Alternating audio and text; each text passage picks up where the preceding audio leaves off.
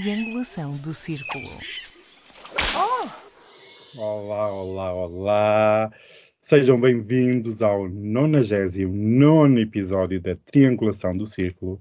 Eu sou o vosso queridíssimo Daniel e estou no fim da Avenida João 21, perto do Campo Pequeno, em Lisboa. Onde é que estarei eu? Hum. Na sede da Caixa de Depósitos. Oh, você sabe tudo. Exatamente, exatamente. Meu Deus. Eu sou o Miguel Gramonte e hoje estou em Londres. Hum, uau, A fazer. Miguel. Yeah, Olha, a a trabalhar, a trabalhar. É Assim, vim ver, olha, vim ver o Londres depois do Brexit. Ainda cá não tinha posto os pés depois de que o Boris tirou esta coisa da União Europeia. Daqui a bocado vou a Piccadilly Circus e depois um saltinho ao Soho. Hum, uau, miau. É, Bem, uau. Eu, eu sou o Max Pensadora, não estou em sítios tão sofisticados como o Miguel, Oh. mas estou na lindíssima freguesia de Feijão Grande, na Ilha Ah. das Flores, nos Açores. Ai, adoro, adoro, adoro, adoro, adoro, adoro. Sou adoro. fã dos Açores. E olha, falta-me. fã dos Açores. Essa é uma das ilhas que me falta. Faltam-me três ilhas das nove, precisamente as extremos. Falta-me Santa Maria a leste e Flores e Corvo a oeste.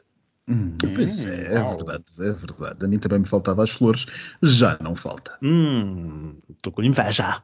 Ah, já estamos os dois, uau. Como é que estão as vossas pessoas? Eu sei que já, já percebi que estão em viagem, estão bem, com astral bonzinho. Ora, a população, a população residente é 3.500, tirando Hum. as mulheres, isso dá, vá lá, eh, 1.750, 10% Hum. serão homossexuais. Pronto, enfim. Ok, não é uma má média. É o que eu vou fazer nos próximos dias.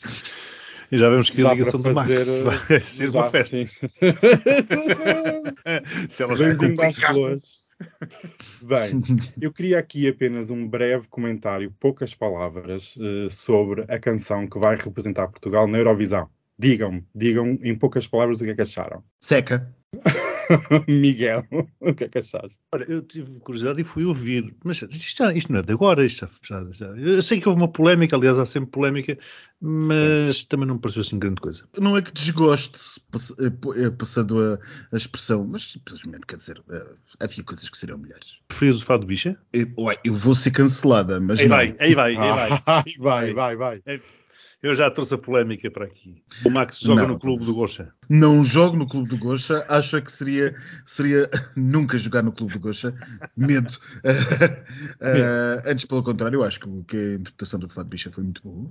Ahm, e não sejam mauzinhos, porque eu conheço pessoalmente as pessoas, passo, as, passo a repetição, e fica feio eu falar mal da música. E, portanto, não tenho nada a dizer de errado na música, simplesmente eu acho que, para nos representar na Eurovisão, eu iria por uma componente mais ética. Hum, é, também se não podes falar mal dos artistas, podes falar mal do Gosha. Ah, do, do, do Gocha, sim. Ah, isso aí já pode, ok. Mas eu não o Tipo, conheço de lado nenhum.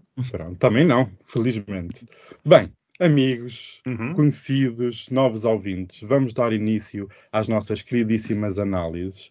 Eu vou, primeiramente, vamos, eu vou dividir o podcast em dois momentos, duas experiências. Uma primeira que eu vou servir uma amuse-bouche uh, de política nacional, um pequeno resumo do que foi esta semana. Nós vamos aqui discutir um bocadinho. E onde é Então que isso é vamos- muse? Não sei, deve, deve estar azeda, deve estar azeda, com certeza. é uma pequena, uma, uma pequena bite, uma, uma pequena trinca em vários momentos desta Uma semana. foi Uma chupadela. Que esta semana em política nacional foi. Meu Deus, eu fiquei, eu até por momentos esqueci-me que a guerra existia.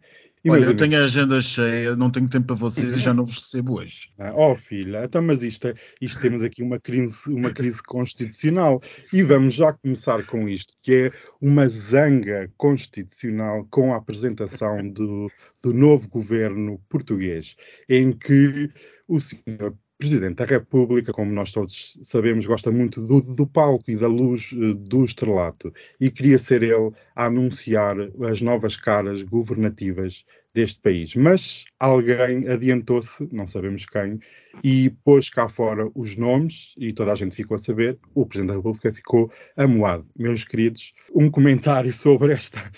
Não sei que- como é que é de adjetivar o que é que se passou esta semana com a apresentação do, do novo governo. Eu acho que Marcelo, e já o dissemos, Marcelo no segundo mandato, no seu segundo mandato, não é o Marcelo do primeiro, e Costa do segundo mandato também não é Costa do primeiro.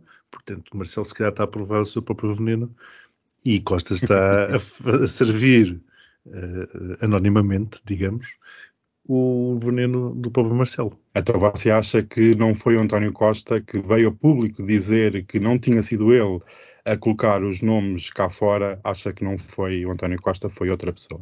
Isto não te posso dizer quem foi, porque eu também não faço a mínima ideia. Mas que se António Costa diz que não foi ele, acredito que não tenha sido ele. Queridíssimo Max, o que é que achou deste amu constitucional? Antes de, de achar o que, o, o, dizer o que eu achei deste amu constitucional, devo dizer que Costa não inspira confiança quando faz aquele sorriso bonacheirão de olhos rasgados e olha para a imprensa e diz: Não, não sei do que é que vocês estão a falar, ainda não vi nada. Não sei porque aquilo não é muito convincente. É um é... sorriso de tubarão, não é? É um, é um sorriso de tubarão. Hum, tubarão, é um tubarão. tubarão. Eu, eh, sinceramente, não tenho razões para acreditar que terá sido o gabinete do primeiro-ministro a fazê-lo propositadamente. Não tenho nenhuma razão para acreditar. Mas ainda que assim tivesse sido, uh, compete aos nossos, aos nossos estadistas aos nossos estadistas, a quem nos representa, tem alguma dignidade de Estado. E a dignidade de Estado não é lavar roupa suja desta, que é, convenhamos, de sumenos importância, é ridiculamente insignificante, porque de certeza absoluta que Marcelo Rebelo de Sousa já sabia a lista dos ministros. A lista dos ministros estará pronta praticamente desde as semanas seguintes às eleições e já teria sido revelada há muito mais tempo, não fora o, o, a desgraça da, do, círculo, do círculo eleitoral europeu. Portanto, tanto até que a imprensa 2, a, imprensa, a principal imprensa portuguesa, disse que Marcelo Rebelo de Sousa teria oposto, ter-se oposto à nomeação do Ministro da Defesa, a manutenção do, do ainda Ministro da Defesa neste cargo, que já se sabe, o novo governo passará para Ministro dos Negócios Estrangeiros. Portanto, sinceramente, uh, sinceramente, o que dá a entender que o que dá a entender que já sabia e tanto mais que já sabia teve influência suficiente para que esse ministro no novo governo passasse para outro cargo. Ou seja, espremendo a laranja, saindo o sumo, temos o quê? Que a questão que animava Marcelo Rebelo de Sousa, mais do que o Salam Alec do procedimental e do, desta, dessa, destas, destas tradições, destes pergaminhos uh, tradicionais de uma, de uma Constituição que tem uh, pouco menos de 50 anos. Não é propriamente o, o, rei, o Reino Unido e as suas, as suas coisas uh, centenárias. Aquilo que Marcelo Rebelo de Sousa queria mesmo era ter sido ele a revelar os ministros. Compreendo que isto não é uma coisa qualquer, compreendo que não é por acaso que isto tenha acontecido, compreendo tudo isso. Mas, ó oh, que diabo, temos uma pré-guerra mundial à porta da Europa. Os nossos estadistas não têm mais nada a fazer. E isto, preparemos que vai ser o novo normal. Este tipo de, de situações, de vichissoases, por assim dizer, vão, ser, vão ser vistas e servidas com muito mais uh, frequência. Mas, ao Max, também num país em que dificilmente uh, o segredo de justiça é mantido, quer dizer, não é? Pois, é, exatamente. Isto não é um país para se manter segredos. Nós somos, é demasiado pequeno, toda a gente se conhece. Mas não acham que, agora falar em segredos, que até manteve estas caras governativas não se mantiveram em segredo mais ou menos durante algum tempo? Porque se fosse para pôr cá para fora já tinha saído quase há um mês atrás. Sim, na verdade até foi um segredo mais, mais ou, ou, menos, até bem conseguido. Se calhar porque andávamos todos distraídos com outra coisa, com a guerra na Ucrânia havia coisas mais importantes para aparecer nos telejornais e se calhar o Marcos Mendes tinha mais coisas, coisas mais importantes para comentar do que estar aqui a dizer estas coisas. Até porque se o Sr. Presidente se quer preocupar com a manutenção de segredos e de protocolos de Estado, talvez seria de uh, falarmos de Marcos Mendes, então. Uhum, aí está. Uhum, uhum. Por acaso dava uma boa tese de, de, análise de comunicação política, mas enfim. Comunicação mas, política queria, e não só. E não só, mas isto, enfim. Não vamos divagar. Eu queria aqui trazer ainda sobre uh, a apresentação do novo governo um áudio que demonstra muito do estado de coisas neste retângulo aqui plantado. Agora vamos ouvir esta pérola. É mas achei sempre curioso que é o facto de nós termos tido na Ministra da Cultura que era casada com uma mulher e agora temos um Ministro da Cultura que é casado com um homem. Portanto, uh, há aqui uma espécie de necessidade de poder preencher uma cota que se mantém da parte da cultura, é, uma, enfim, é um é uma curiosidade, uh, mantém acima das cotas do governo com, com, com, com essa preocupação de, de cobrir todas as áreas societais. Amigos, que raio é isto?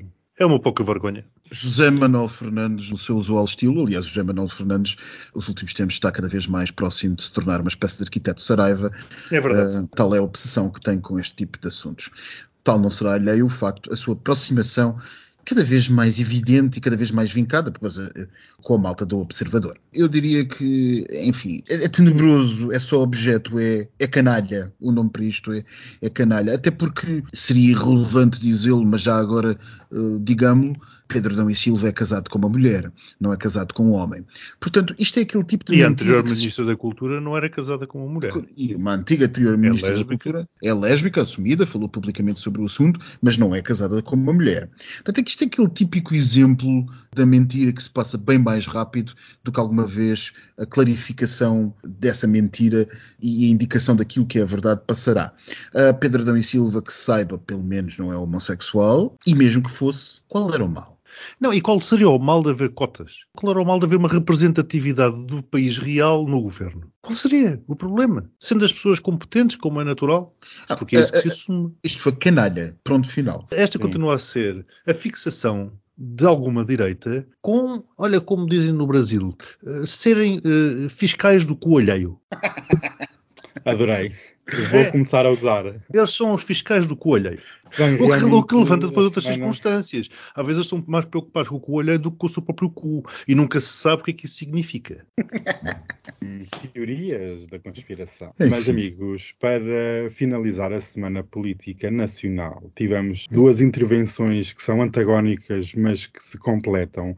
A primeira que foi um folhetim eh, do início da semana até ao fim entre o neonazi Mário Machado, que queria ir para a Ucrânia lutar, mas que levou uma nega do governo ucraniano porque não queria gente desse nível lá dentro. E eu achei divinal, foi um circo imenso. Olha, ainda bem que a Ucrânia rejeitou a presença do tal Machado na guerra, porque isso daria o argumento ao Putin de que realmente deveriam neonazis a combater uh, na Ucrânia e presentes na Ucrânia, e aí lá estaria ele a limpar a Ucrânia do neonazismo. Por outro lado, isto, isto gera-me aqui um sentimento dividido. Por outro lado, eu gostaria muito que ele tivesse ido combater, porque, enfim, poderia apanhar com uma bomba e pronto. eu, eu, hoje estou popularucho, não me apetece fazer grandes elaborações. não me apetece. É, usar, não, usar, exato, não, me apetece, não me apetece fazer grandes elaborações intelectuais e, se calhar, bastar-me a berrar que este país é uma preta. Este país é uma preta é. de má qualidade. Porque eu sei que se calhar os nossos fãs estão à espera de, de uma elevação intelectual de nossa parte, que procuremos as razões e as, e as explicações, mas não. Não, a merda. E ficar estarrecido de boca aberta a pensar como é que estas coisas são, como é que isto é possível, como é que isto acontece, como é que nós chegamos a este ponto. Bom, é, é, eu não quero ser cínico, mas provavelmente alguém telefonou para a embaixada da Ucrânia em Lisboa, falou com aquela senhora simpática embaixadora que tem, que tem aparecido e disse, é, nos termos, enfim, de colaboração de segurança de Estado, olha, vai a caminho um neonazi. Pronto. Ah, se, calhar, se calhar foi o Moedas, porque o Medina falava, falava com a Rússia. Até aí como é que fica a posição portuguesa do tribunal, um tribunal português, de ter autorizado a ida de Mário Machado a combater na Ucrânia. Eles não o querem, mas nós deixámos ir. Aqui entra um bocado a minha responsabilidade como técnico de justiça. Venha ela, chega o doutor. Venha ela, venha ela, venha ela, que a malta depois faz perguntas e é preciso fazer uma rubrica. Exatamente. Um dos grandes problemas da justiça em geral, mas em particular de forma enfática na justiça portuguesa, é o facto dela viver completamente alheia ao mundo externo. Dir-me, ah, isso é um problema pode ser um problema, como pode ser a definição da justiça em si. Isto não, não temos agora horas suficientes neste podcast para debater. O que é facto é que, de facto, a justiça tem, às vezes, até para administrar bem a justiça, que viver de costas para aquilo que houve lá fora. O problema é quando a justiça, mais do que viver de costas para aquilo que existe fora da sala do tribunal, parece ser ridiculamente ingênua.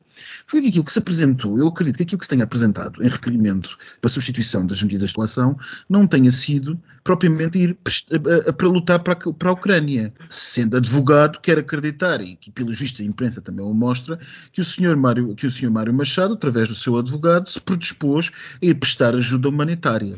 Ora, também quero acreditar que a sua doutora juíza, ou juiz, não sei, encarregue do processo, não será burro ao ponto de não saber o que é que está em causa. O que é que nós temos aqui? Provavelmente temos um juiz que se sentiu na obrigatoriedade de decidir num determinado sentido, dada as situações em que estamos. Mas realmente, como cidadãos, não como operadores de justiça, temos que pensar porquê. Eu continuo na minha. Se calhar o tal doutor juiz eh, teve o mesmo pensamento que eu e disse: Bom, pode vá. E, há essa forte possibilidade. essa forte possibilidade. Há essa forte possibilidade e pronto. Claro, é, é um processo que se arquiva e bem resolvido. Exato. Diga. Exato, exato. Para completar este ramalhete e para limpar o palato, vamos servir aqui um áudio bem ácido, daqueles citrinos ácidos, ácidos, ácidos do nosso queridíssimo amigo Jerónimo de Sousa, líder do Partido Comunista, que vem de encontro também com esta telenovela do Mário Machado. Ora, vamos ouvir esta acidez. A luta em defesa das condições de vida está na ordem do dia a defesa dos direitos constitucionais de todos e de cada um, nomeadamente o direito à informação à expressão da opinião e livre pensamento no contexto da ofensiva ideológica que está em curso, superado pela guerra, assume igualmente uma prioridade, importância e prioridade.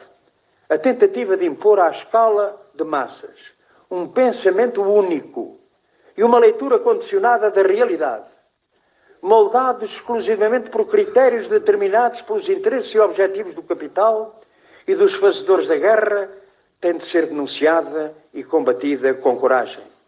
É preciso desmascarar a vaga mediática e a máquina de difusão da propaganda de guerra que mostra a vida reduzida ao manicaísmo do preto ou do branco, que promove a diabolização de quem não acompanha integralmente o pensamento e a opinião dominante, que alimenta a intolerância e o ódio. Não haja dúvida, camaradas se não for combatida e derrotada, esta é uma ofensiva que atingirá todos os democratas e a própria democracia e contaminará a vida nacional. Para que não te calhas, amigos, um comentário. Eu estou sem palavras. Eu também fiquei sem palavras. Eu ouvi isto em direto, eu estava a lançar, engasguei-me porque não queria acreditar no que estava a ouvir. Isto foi no passado sábado, ou seja, dia 19, creio eu. E infelizmente nós já tínhamos gravado o podcast e, portanto, não dava, não dava para comentar. Mas eu tirei umas notas porque isto é realmente é incrível. Isto é. Há pouco o Max dava a entender que a justiça portuguesa vive numa bolha, o PCP também vive numa bolha. Não sei se há ali alguma interseção entre as bolhas, mas é mais uma bolha. E tenho aqui quatro pensamentos eh, que o Sr. Jerónimo eh, transmitiu às massas. Um, a liberdade de expressar livremente o pensamento. O segundo é que há uma ofensiva ideológica para impor um pensamento único. Depois diz que é preciso expor a máquina mediática e de propaganda de guerra. E finalmente diz que se não for uh, combatida e derrotada, isto é todo um processo, é uma ofensiva que vai derrotar a democracia. Ele poderia estar a falar de Putin, porque Putin e a Rússia é exatamente o que estão a fazer. Porque reparem, ele, o Putin e a Rússia está a privar as pessoas a expressarem livremente o seu pensamento, está numa ofensiva ideológica para impor um pensamento único. Se for necessário, uma... com balas. Com balas e raptando pessoas. Também está a utilizar uma máquina mediática e propaganda de guerra. Aliás, vê-se tudo aquilo que ele tem feito nesse sentido. E já nem vou falar nesta questão da ofensiva para derrotar a democracia, porque a democracia na Rússia já foi derrotada há muito tempo. O que é interessante é que o Sr. Jerónimo diz isto a respeito do Ocidente. Não foi o Ocidente que começou a guerra, não foi o Ocidente que está a fazer propaganda e a gerar fake news, não é o Ocidente que está a pôr em causa a democracia na Ucrânia, não foi o Ocidente que invadiu a Ucrânia, portanto, isto é perfeitamente ridículo. Isto é fazer exatamente aquilo que Putin está a fazer, que é inverter a verdade, construir uma alternativa à, à realidade. Portanto, é uma bolha, só que aqui a coisa não funciona, felizmente. Na Rússia funciona, aqui não. Portanto, isto realmente espero que o PCP tenha o, o mesmo fim que o CDS, porque realmente eles são muito próximos neste tipo de coisas bafientas. É, lá está, eu não consigo ser eloquente hoje. Eles simplesmente vão para da merda. Não há paciência, não há pachorra. Eu, já, já não, eu, eu, já não tenho, já não tenho capacidade para discutir isto. Já não tenho capacidade, nem, ou pronto, a capacidade até teria. Não tenho vontade de discutir isto com quem está a dizer este assunto, este tipo de argumentos sobre Putin. Putin é o que é há 20 anos, pelo menos. Nós todos sabemos. Eu não estou disposto a aceitar lições sobre manicaísmo. Olha quem, olha quem, o PC a falar de manicaísmo. Sobre democracia, olha quem, Exato. olha quem. Sobre liberdade de expressão, uma vez mais, olha quem, vindas do PCP. Era só o que faltava. E, portanto, espero bem, sinceramente, tenho muita pena de dizer o que digo. O PCP foi um partido essencial à democracia portuguesa, longe de mim pôr em causa todos aqueles que deram o seu corpo às balas para que tivéssemos hoje a tal liberdade de expressão, Exatamente. mas ela não é do PCP. E, portanto, eu espero sinceramente que o PCP, depois desta vergonhosa atuação relativamente ao, à Ucrânia, aquilo que se está a passar, recordemos, uma ditadura perigosa às portas da Europa, pretende anexar, inviabilizar e, se necessário for, destruir uma democracia. Uma resto, ou várias. Uma ou várias. Uma ou várias. Uma ou várias. Além de já ter interferido em variedíssimas democracias nos últimos anos. Entre elas os Estados Unidos. O resto é pura e simplesmente mentira. Não é fake news, não é nada, é mentira e é uma vez mais ser cínico e crápula. Portanto, eu espero que o PCP, sinceramente, eu espero que desapareça. É Como é? aqui um ponto ao que o Max disse, que é realmente o PCP não tem a exclusividade da democracia, nem pelo que fez pela democracia. Outros tantos participaram e há muito essa tendência que não se pode criticar o PCP ou deitar abaixo porque lutaram pela democracia. Neste momento estão a pô-la abaixo. Neste momento estão a minar porque os camaradas do Partido Comunista irão concordar com, aquilo que o líder diz. Portanto, estamos a doutrinar pessoas para que não aceitem o que está a passar. É difícil de mostrar ou é difícil de ver como é que estas eh, declarações casam quando nós vemos os vídeos dos refugiados. Não há refugiados russos há refugiados ucranianos. Onde estão que ir as bombas é na Ucrânia, como nós estamos aqui a falar. Por isso isto é tão é de uma vil é reles, é. Uh, nunca pensei ouvir isto e estou extremamente triste e desiludido por termos um partido como este no Parlamento. Um deputado que fosse, era muito. É que nem o Chega se atreveu. É que nem, nem o Chega, Chega que, se atreveu. que recebe dinheiro, ah, sabe-se lá de onde. Nem o Chega, membro das famílias de extrema-direita da Europa, todas financiadas por Moscou, se atreveu a dizer que o PC se atreveu. Mas estas mentiras são contadas por Putin na Rússia. E por isso é que eles acreditam que a Rússia está a ser atacada e tem dado aquelas confusões todas que tem dado, nomeadamente com famílias ucranianas que têm família na Rússia e que se zangam todos uns com os outros.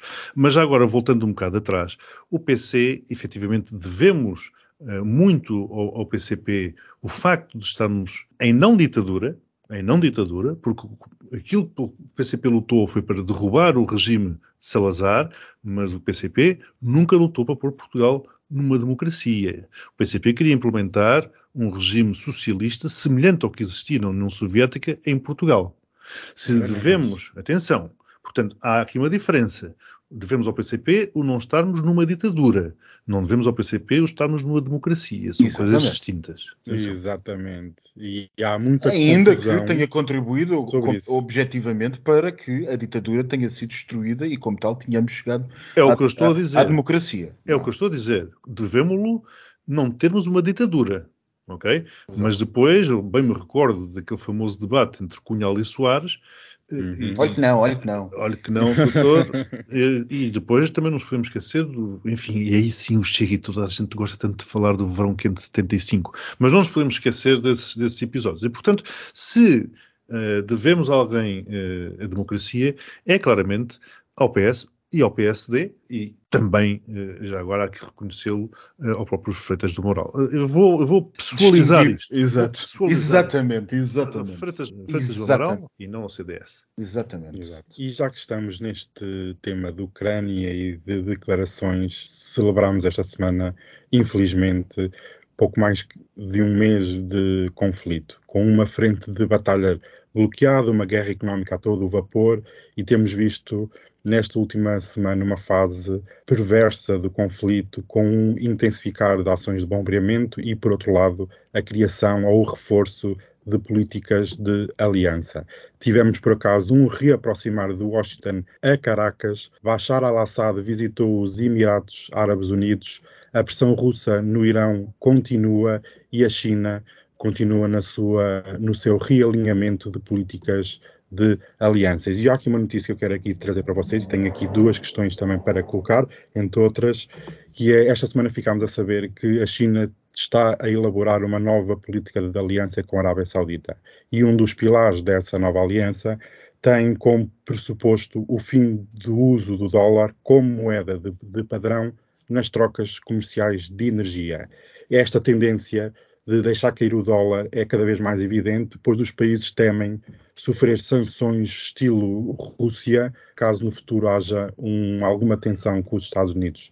E aqui eu pergunto, neste caso específico, que era uma substituição do dólar norte-americano pelo yuan chinês, eh, que serviria de moeda padrão, se este reforço do poder da economia chinesa e da moeda chinesa nas trocas comerciais, numa clara afronta com o poder norte-americano, é, em primeira mão, uma tentativa de fugir a umas possíveis sanções, porque estão a ver a Rússia totalmente isolada no, no palco internacional, e, por outro lado, se é um ataque claro ao poder hegemónico do dólar na economia mundial e, por sua vez, uma tentativa de pôr abaixo o império norte-americano. Outra segunda pergunta é que é como é que vocês consideram a posição da China em relação à Ucrânia?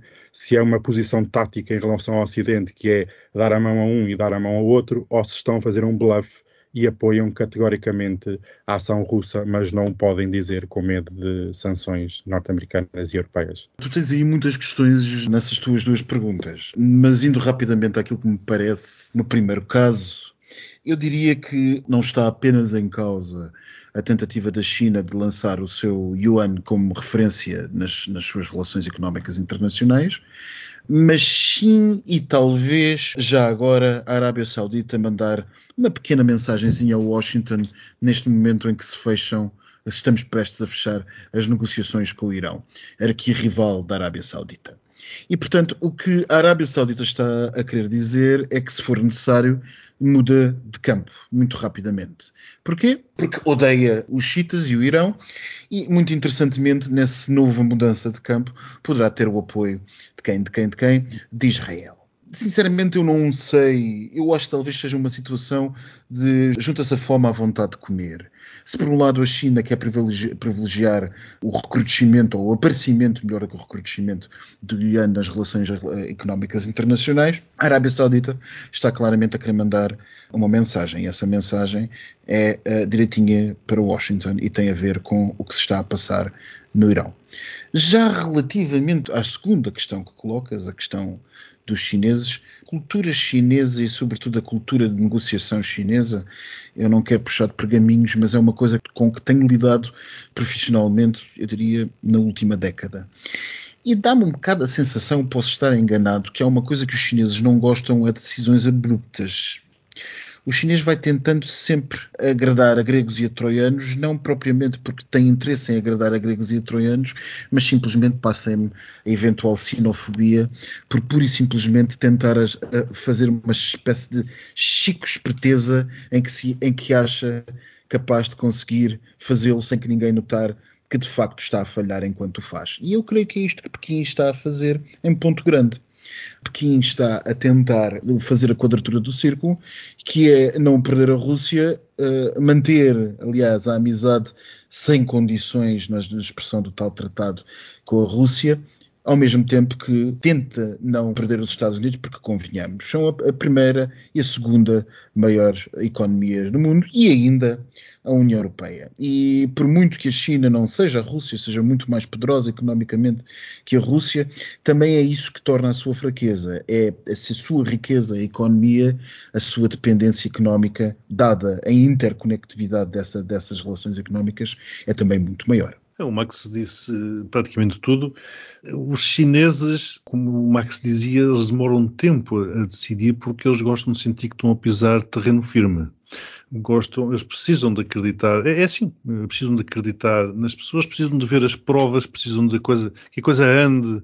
E não são beligerantes, não gostam de soluções Exato. bruscas. Exatamente. E, portanto, precisam que a coisa evolua no, com o seu tempo, com o seu tempo, o tempo dos, do, dos chineses.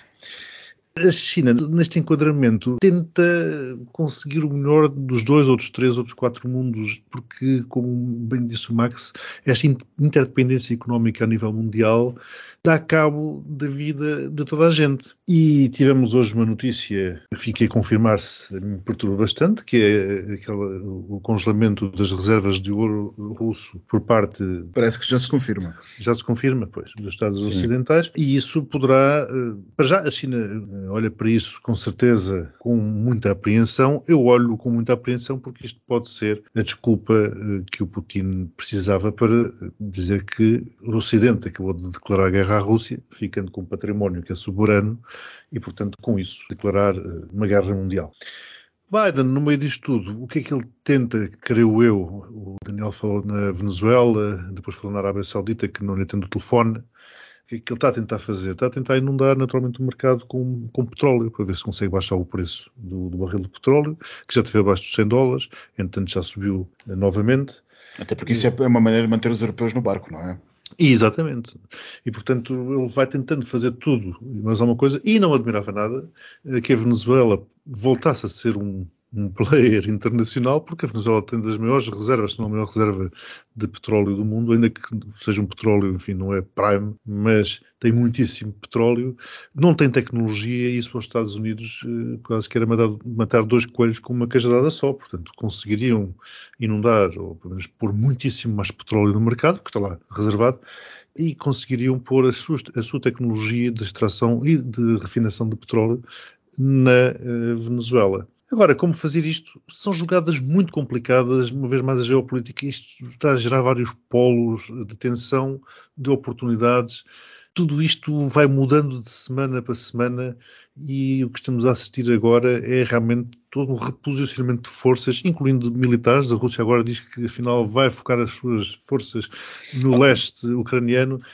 Se for porque aquilo que está a acontecer enquanto estamos a gravar, a Rússia praticamente implicitamente admite que não é capaz de ganhar esta guerra, senão mesmo de a perder. Vamos ver, vamos ver. Portanto, isto é. Claramente, é... claramente focar-se no Donbass para ver se, eh, se inviabiliza o Estado ucraniano a partir daí. Entanto, Daniel, não sei se viste, a Ucrânia lançou um NFT. Ai, filha, não! Onde? É Onde é que é eu posso comprar isso? É verdade, imagina. Isso vai ser uma relíquia. Claro, imagina como é que ela se vai financiar. É uma questão super importante porque os criptoativos funcionam para tudo e mais alguma coisa. E para transportar dinheiro em segundos, em milésimos de segundo, quando um país está a ser invadido, o, o que precisa principalmente é dinheiro fresco. Uhum. E as criptomoedas e os criptoativos, no caso dos NFTs, podem servir realmente no esforço de guerra ucraniano de uma forma como nunca foi vista. E realmente esta guerra começou por ser uma invasão clássica, como mandam os livros militares, mas transformou-se na primeira guerra do século XXI. A primeira a sério, não foi a guerra do Iraque. Esta é a guerra do século XXI, em que temos TikToks, NFTs, criptomoedas, drones, inteligência artificial, ataques informáticos e, principalmente, a forma como comunicam as, ambos os lados, porque o, o presidente ucraniano é exímio na forma como comunica no mundo. Vocês já, já repararam na criação da iconografia uh, ucraniana? É absolutamente fascinante absolutamente fascinante.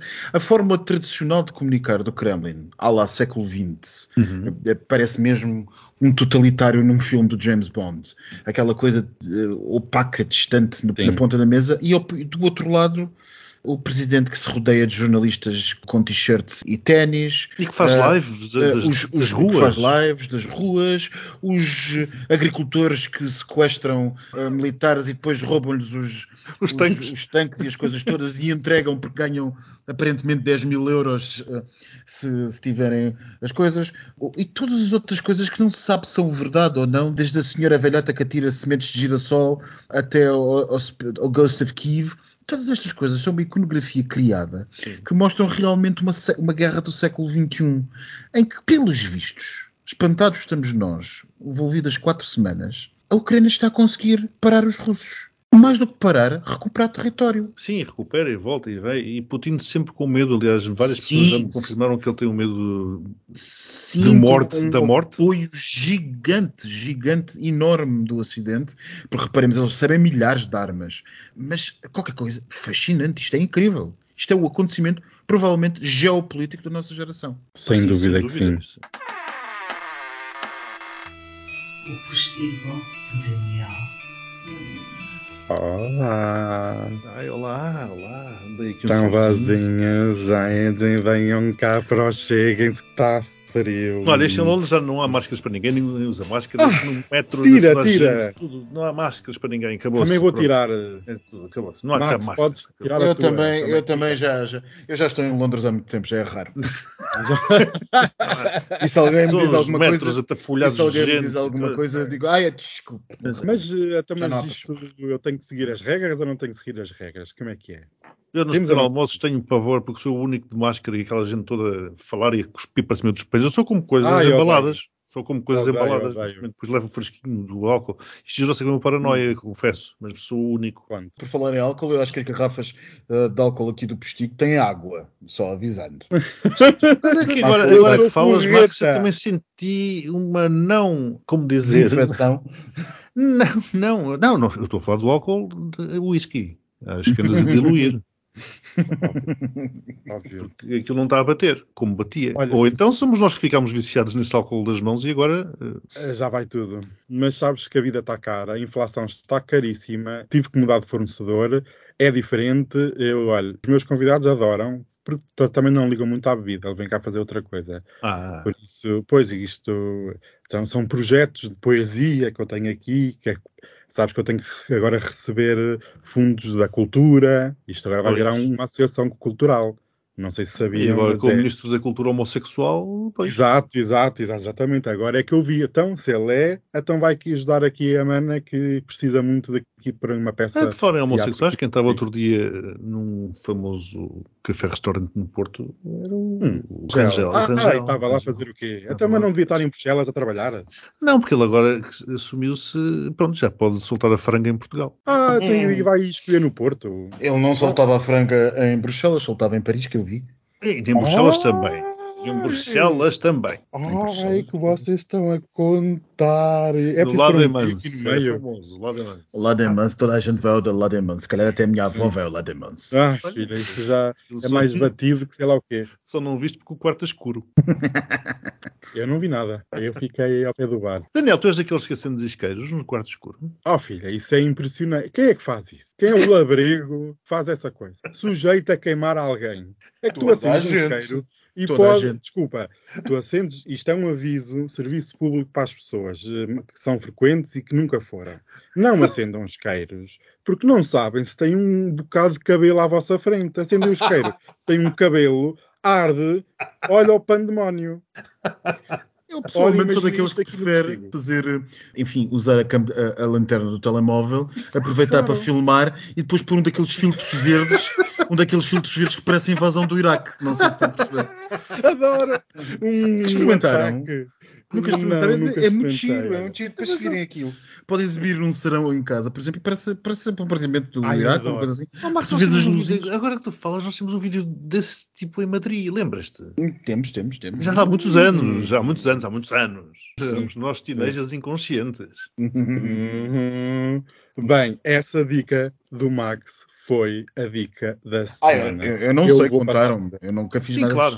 Ah, contaram-te, ok, claro, claro. Pois a mim também eu não sei de nada. Eu Até porque nos nossos tempos não havia filtros. Nem os telemóveis filmavam sequer. Não, filha, nem tinham telemóvel, É quanto mais isto, enfim. Bem, o postigo está aqui muito disperso. Eu vou dar aqui umas notinhas. eh, Arrebanha, breves. arrebanha. Arrebanha. É, é assim, eu quero dar aqui uns fun facts. Eu, como estava a falar no início do, do, do episódio, eu estou, estive, agora estou aqui no postigo, estive à porta da, da sede da Caixa Geral de Depósitos, na Avenida João 21, e tenho aqui uns fun facts. Primeiro, o que é que vocês acham daquele belo edifício? Uma palavra apenas. A localização é importante, porque o edifício Claro. é feio, mas há as casas de banho do Campo Pequeno lá ao perto. Ora, o Max hoje está inspirado, porque já é Não a as segunda que ele dá. Em lugar das flores é o pólen. É o pólen. As Miguel, o que é que achas do edifício? Um adjetivo para caracterizares este edifício da sede da Caixa de Depósitos. Barroco. Não vai ser um adjetivo, vai ser um substantivo. Tumba. Mausoléu. Bem, mas os fun facts são: primeiro, quando olho para aquilo, parece-me um palácio de um príncipe árabe, sabes? Dos sheiks eh, do, do petróleo ou um mausoléu, tenho ali uma dúvida. Mas, em princípio, vão ser 100 milhões de euros de poupanças e o edifício tem 62 km de tubos de água, 68 elevadores. Oh, meu querido, mas tens que fazer um enquadramento. Porquê é que estás a falar deste edifício? O governo vai para lá, ou parte do governo. Pronto. Exato. Ah, mas eu disse isso no início. My name is Jake Bailey and that's fake. Disseste? Quem, quem é que não está atento aqui no episódio? Ah, peço imensa Bem, Mas isto é o novo edifício do governo. No Poupança de episódio 100 não, um milhões. My name is Amanda Rose and that's also fake. é 100 milhões de euros poupanças. O novo edifício vão concentrar tudo num grande grupal, sabem? Tudo junto. E vão todos lançar as ideias lá para o meio. É como o bolo da bolacha. Então é um brainstorming. É moderno. Quero fotografias. Eu estou aqui à porta porque eu estou-me a inscrever para ser assistente, empregada de limpeza. Tanto faz passear um cão, ir eh, para as casas de banho do campo pequeno. Parece que tem atividade. Eu vou lá em vez das pessoas, que assim as pessoas não têm que dar a cara. Mas Não é do shopping? É as do shopping, como em qualquer shopping a Lisboa, por amor de Deus. Tem aqueles shoppings dos anos 80. Sim, esses então. Ah, e até os do Saldanha. Uh, filha, aquilo. Uma pessoa não pode fazer compras em, em é que Isto é impressionante. E, out- e ou- e outro aviso a quem persegue pessoas em centros comerciais. Amigos, não é por eu ser um homem homossexual às compras num centro comercial que tenho que ir para onde seja o que for. Não me façam sinais de luzes, não me façam sinais de fumo. Deixem-me em paz. A culpa é tua. Mostras-te disponível, elas vão atrás. Epá, lá por eu ter aquelas calças que têm um fecho atrás, isso não quer dizer nada.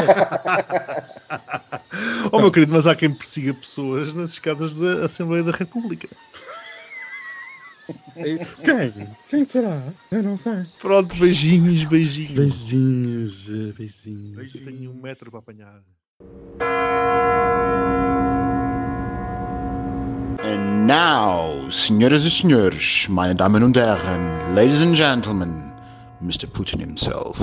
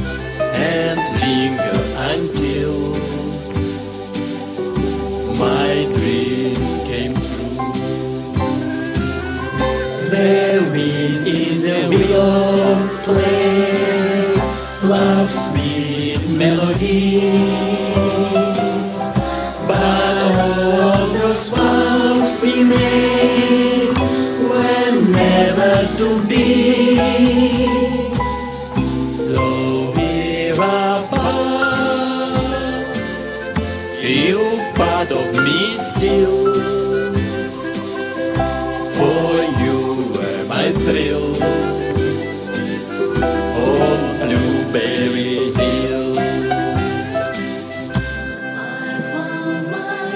Come climb with me, baby. We'll see what see.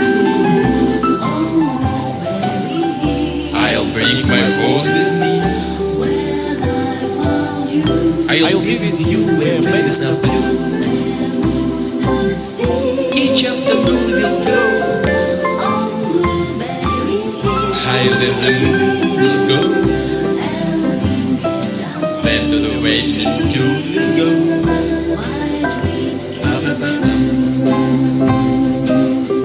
will be in the willow play, loves sweet melody.